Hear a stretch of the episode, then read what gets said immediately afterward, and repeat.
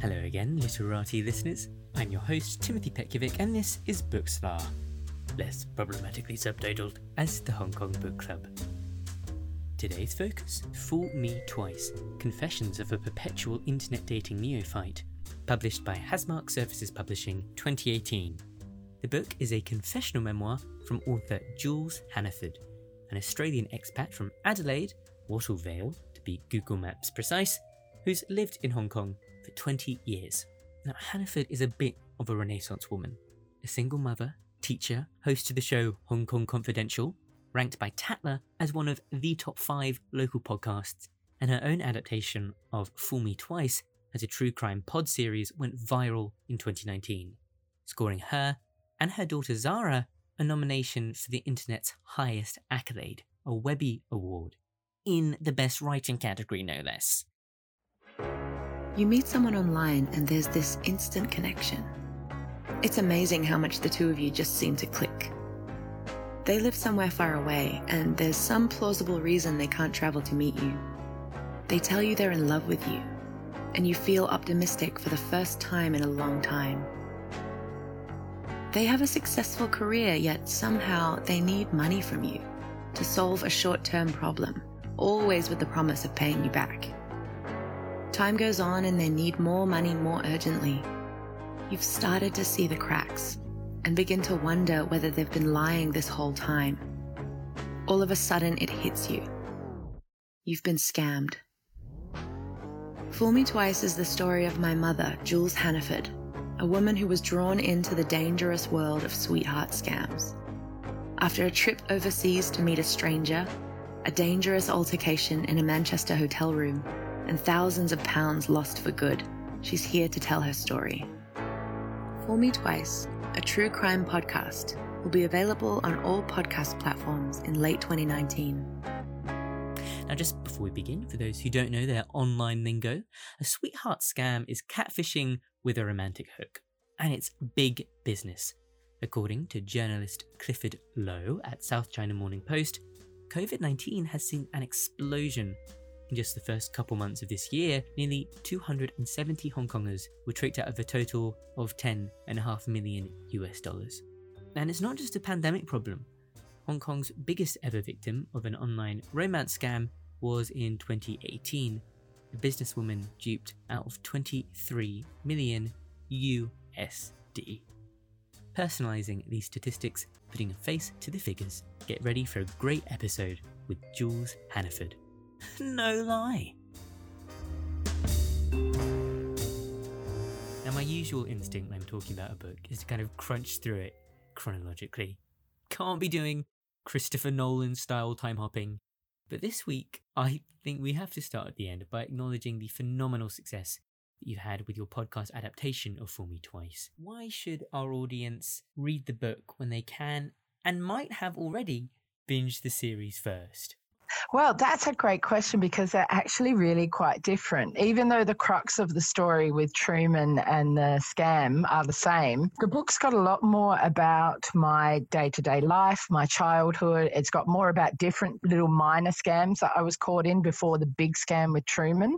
And it also has a whole lot about what I've learned since and online dating safety tips, how to date carefully, how to get out of emergency situations, and sort of a bit of a self reflection part at the end.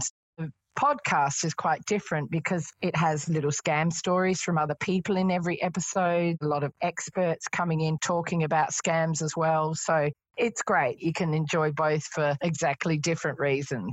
And did that broader focus to the podcast allow for some distance, or were there ever any creative differences between you and your daughter Zara? And if so, what's that like when your project partner is someone so close to you? It was quite an experience. And yes, we did have some creative conflict, and she was often right, but I'm the one driving the production. Sometimes we had to agree to disagree But generally, she was able to convince me of why we should do things a certain way. And she really did direct the podcast. And the brilliant thing was she did the final edit on the book. So she knew the story really well. So when it came to writing the podcast, she kind of came up with the structure and the way that it would go. And I would bring in my ideas and extra guests and the extra stories. And we were able to compromise quite well. But when it came down to it, I was the boss. but then she really was the creative boss. And what was the kind of initial inspiration for that to join forces, I guess, by sharing the story with your daughter? Well, I needed her to edit the book. It wasn't in a place to be published, and I had a deadline. She has a master's in writing for performance and publications, so I knew that she would be the right person to do it. A very fast final edit. And she did an amazing job, and the book's won awards as well. It's won the Nonfiction Authors Association Award in the USA in 2019, and it's won a Silver Ippy Award in 2020. Without Zara, those awards would not have been possible, I'm absolutely sure. And then I wanted to do the podcast and I asked her if she would help me write it. And it was actually her idea to come on board as a narrator, looking at the psychology of gullibility. And now she has a couple of degrees in psychology as well. She was able to bring all of her skills and talents into one place. And actually, I've just posted on Facebook now. We've just won a W3 award in New York for the podcast as well today. Congrats. Thank you. Yeah, we've won a silver award for best writing and a silver award for best sound design. It's amazing. It's doing really, really well. And it's down to Zara. It really is. I mean, I nearly got killed, so I got the story, but. well, let's turn to that written story now. Because the thing that will probably strike any reader from the get go is how you really do turn yourself into an open book. We start first page with your first memory, and I know you've mentioned now Zara's psychology degrees, but it seemed to me in these earlier sections that you were sort of psychoanalyzing yourself, tracing a tendency towards, I don't want to use any labels, but love addiction perhaps, right back to your childhood. And it's surprising because in many ways, your upbringing was idyllic and lovely and loving. Could you unpick this paradox a bit for our listeners, painting a general picture of your childhood as well as some of those outlying dark moments and insecurities that foreshadowed or even contributed to your sweetheart scam down the line?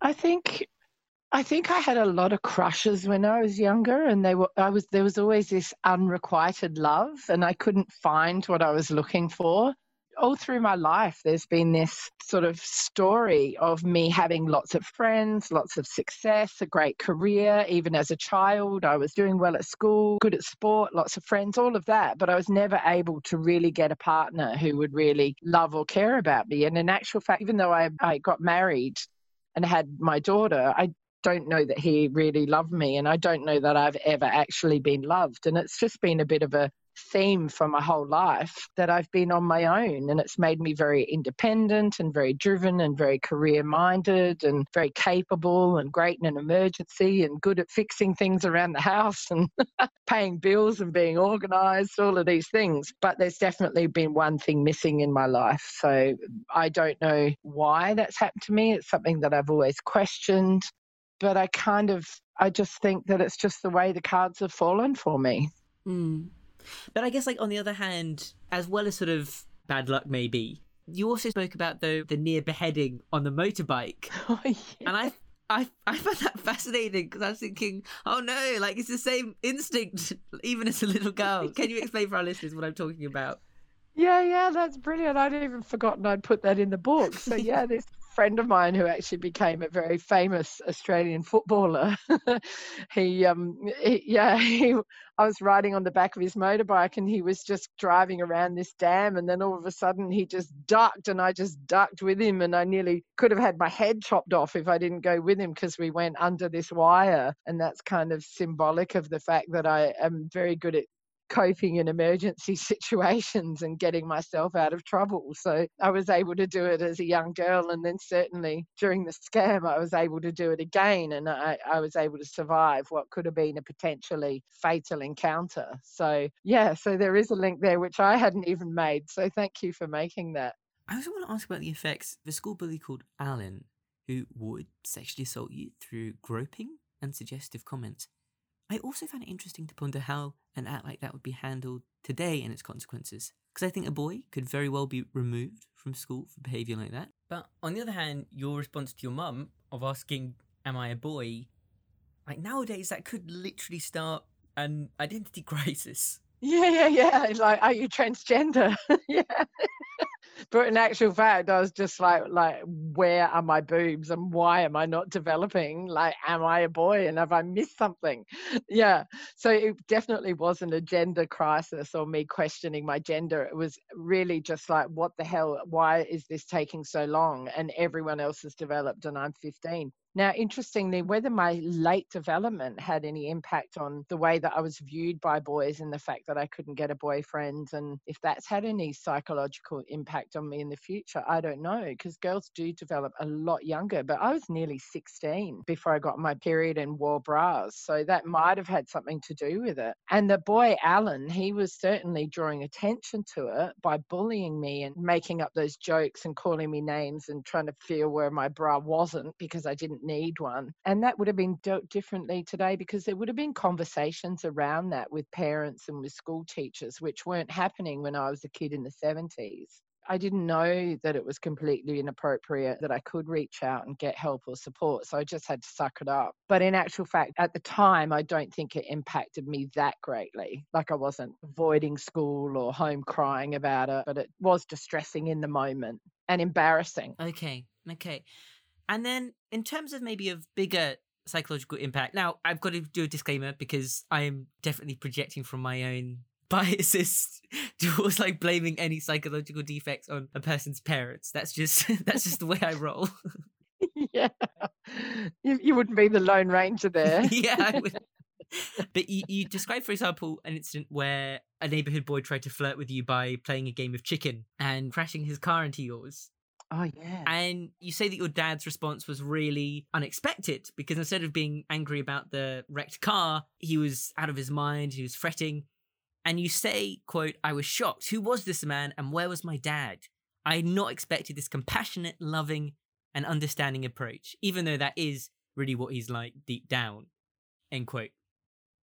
So I guess the question is, what was your dad like in daily life? Why was his reaction a surprise? And do you think that had maybe a bearing on future choices of romantic relationships, even?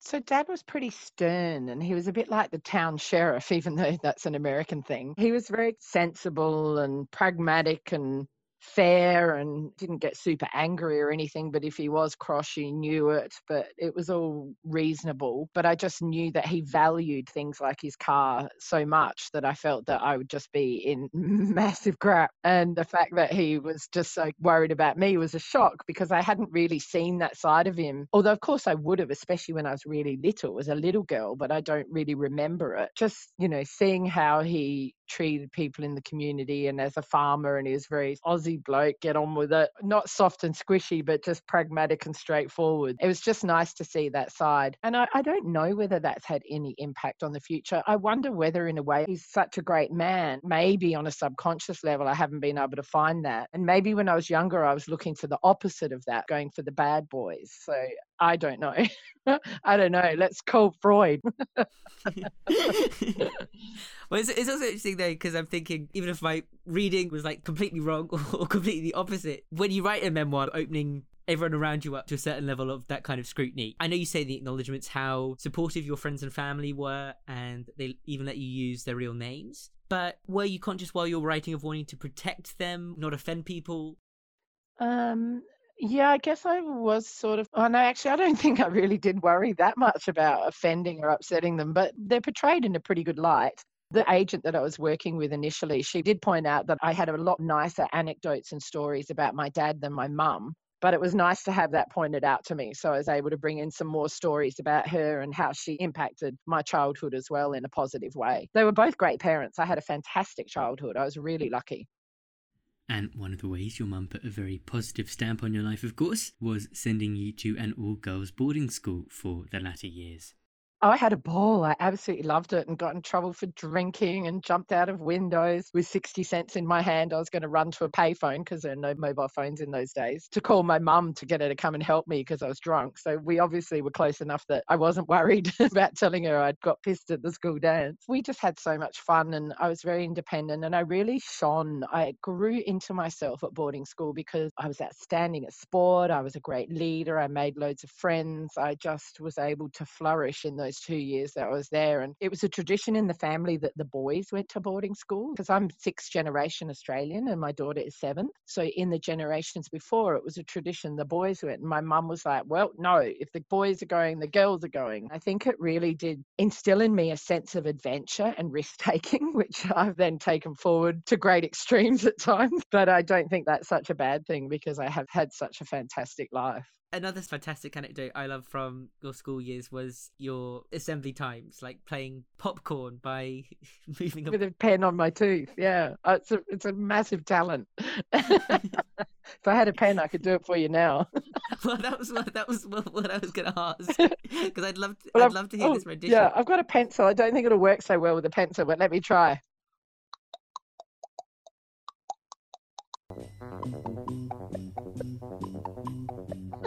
there you go. Thank you. It works much better with a pen. That sort of also made me wonder whether did you ever debate doing a kind of more comic tone? I know you say that you might have missed your calling to work in comedy, and so I was thinking, yeah, um, I didn't because I think that scamming is such a serious issue. But it was really nice in the memoir to be able to bring in my sense of comedy, in especially in my childhood, and with some of the stories, and even the kind of irreverence that I had when I was looking at myself and the way that I acted. I think I was able to bring my comedic voice more into the memoir than I did in the podcast. But overall, I think my goal was to really educate people about scams. So I wanted to take it quite seriously. And the fact was that I could have been killed. So it is a really serious issue. But of course, we can still learn a lot from laughing at ourselves as well. I don't think there's any harm in humor. But I mean, my daughter was writing the podcast and she's just not as funny as me. but anyway, no, I think it just worked out perfectly the way it is. And what's ironic, as you highlight in the book, is that you went from this progressively feminist high school into a pretty toxic first serious relationship, one that developed into a marriage, in fact. Could you explain for our listeners the dynamic of your relationship with Goran? How did you two meet, and when did things start to deteriorate? So I used to work in a nightclub called Limbo, and he worked in another club around the corner in Hindley Street, and we met that way. And I think, I mean, I was a starry eyed 19 year old, but back in those days, we were so young and naive. So there's this guy nine years older than me giving me all this attention, and I was just enamored by him. And he seemed very cool and hip, and he had his long hair, and he was a handsome Yugoslavian guy. And once you develop feelings with somebody, when the domestic violence or the family violence, as they call it now, comes into play, it's really difficult because you you start to second guess yourself, you're gaslighted, there's coercive control, there's all of these factors that make it very hard for you to get out of the situation. And at the end of the day, you feel like you love this person as well and you want to change them. And it's really very scary to think about leaving, especially when you have a 10 month old baby. It was everything from telling me I was stupid and I wouldn't amount to anything to smashing holes in the wall down the side of my head while I was holding the baby. I knew he was nuts, but I didn't feel that he was completely a danger danger to my life or my child's life. But it was really down to my mum again. She'd witnessed some of the violence when he had cracked the shits, as we would say in Australia. and um, so she encouraged me to leave. And without that encouragement and permission when I was 23 or 4, I probably wouldn't have left. So they came down and helped me pack everything up and took me and my 10 month old baby around to my uncle's, and I moved in there kind of keeping with the theme of parental protectiveness, it was then also your mum, I believe, who told you about a job opportunity in Hong Kong. the first time she told me, I was like, why would I want to go to a country where I'd be the tallest person? Leave me alone. So I, that was when my daughter was about eight. I'm six foot tall. And then two years later, she rang me up again and said, These jobs are here. And this time I kind of thought, Oh, okay, maybe I should check it out. Maybe there's something in this. Maybe, you know, this could be an opportunity to find love. Like, I think that's really why I was leaving. But anyway, I came over here and had just the same disasters as I've always had. But I've had a fantastic career and a wonderful life and I love living in Hong Kong. It's afforded my daughter so many opportunities. It was really a brilliant move. I'm so glad yeah, that I did it. Yeah, definitely. But I didn't realize that romantic love was a motivation for Hong Kong. Mm, yeah, I might not have put that in the book. I don't know if I put that in. There you go. I'm giving you a little scoop. well, we laugh, but height really is a key dating criteria for you. So hard in honkers. Yes, and it could be a key factor of why I am still single. I hate feeling overly big or overly masculine. I want somebody bigger than me. That cuts out about 95% of the entire world's population. So no wonder I'm single. And is it like a sexual chemistry thing, or? Is- I think it's more like an innate protection, caveman kind of you husband, me wife. Not that I need protection; I can look after myself clearly. Well, actually, on the theme of nature, nurture, innate or not, you write about an anecdote where you went to see a psychic in your early twenties, and she prophesied that you would always have the so-called buddy curse of basically being friend zoned by guys. I know you describe yourself as a spiritual atheist, so I was wondering to what extent you think this augury might have been a self fulfilling prophecy for you. Well, when I saw the psychic, this was in my early 20s. I had no plans of traveling anywhere. She said, You're going to live on an island surrounded by water, which is amazing because I live on Lamma Island in Hong Kong. And then she said, You're going to have a lot of friends in your life and you're going to be surrounded by men, but you're always going to be alone. It was very prophetic, but I haven't kind of orchestrated that. Mm. And then turning to that scam, you met Truman online in November 2010, and kind of from the off, there were some warning signs. He wouldn't video cam with me. He had a convoluted story about his childhood, which tried to explain away his accent, which in hindsight I could see was West African with maybe a bit of a British twang. But he sort of explained that away that he was adopted and then he went to Canada to boarding school because he was a troubled kid and that's why he had this unusual accent. Other red flags were just the way that he would love bomb me really early before we'd even met. And but I still wanted to see where the relationship could go because he was saying a lot of things that I wanted to hear. But then he was very adept at reeling me back in. I just was so desperate for love, it was easy to push it away and have this, you know, fantasy in my head. Ironically for him, it was a lot more real than he would have bargained for because Yes, I turned up in England. I don't think he expected that at all. Whoopsie, hello, I'm here.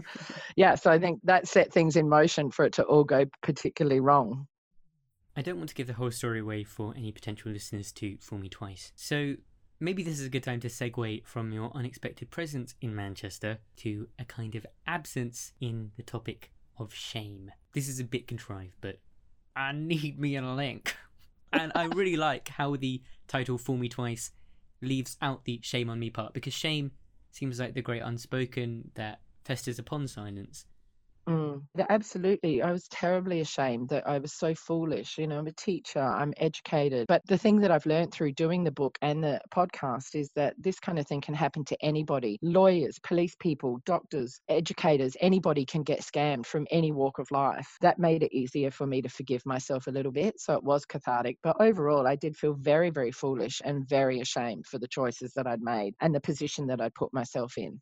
And our listeners won't know this, mole rats that they are. Our entire talk has been conducted at school from your end today. I think the book is particularly brave because you are a teacher. Have students of yours read it? Would you want them to? I think some of the senior kids might have a few. I think it's fine for older kids. There's a lot to learn from it. I have had loads of support from my principal and the organisation I work for, which is really wonderful. I'm very, very lucky.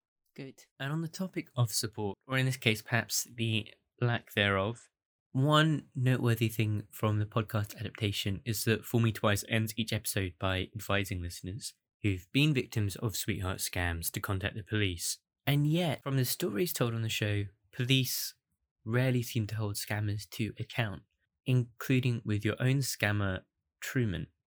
Yeah, look, I think it's really difficult to trace them or track them. There's not so much that you can do. I don't think the police really can help my situation's very different because I met my scammer. So I was able to give them his address and give them many more details than many people have of their scammers. So generally, the police can't trace a scammer because there's some guy in, in a cafe somewhere on the other side of the world who's masquerading to be somebody completely different, and you don't really have any concrete information about them at all. But don't forget, this is the early days of scamming 10 years ago. So I think that there might be a bit of a different response, and people will take it much more seriously. And there are cyber crimes units, and there are ways of tracking tracking and checking what people are doing online and maybe tracing people, and the technology is much better. So I think things might be different. And I think just getting support from the police is it won't hurt. And not to hurt the themes of self sufficiency and self empowerment, but has your love life improved since Fool Me Twice? Yeah, pretty much no. no. no, it hasn't, but I'm obviously way more careful and I wouldn't put myself in any dangerous situations. I was seeing a guy who I'd met on Tinder. He lives in the US and he's a lovely guy and we saw each other off and on a few times over a few years and we're still good friends now. So from that point of view, yes, but I don't really have anyone special in my life. But I'm not that bothered by it now. I'm not searching for it like I used to. I think that's being postmenopausal. I don't have the same sort of hormonal desires. I'm happy to be on my own and I'm not really searching for it like I was. So it's fine. but no, nothing's really changed.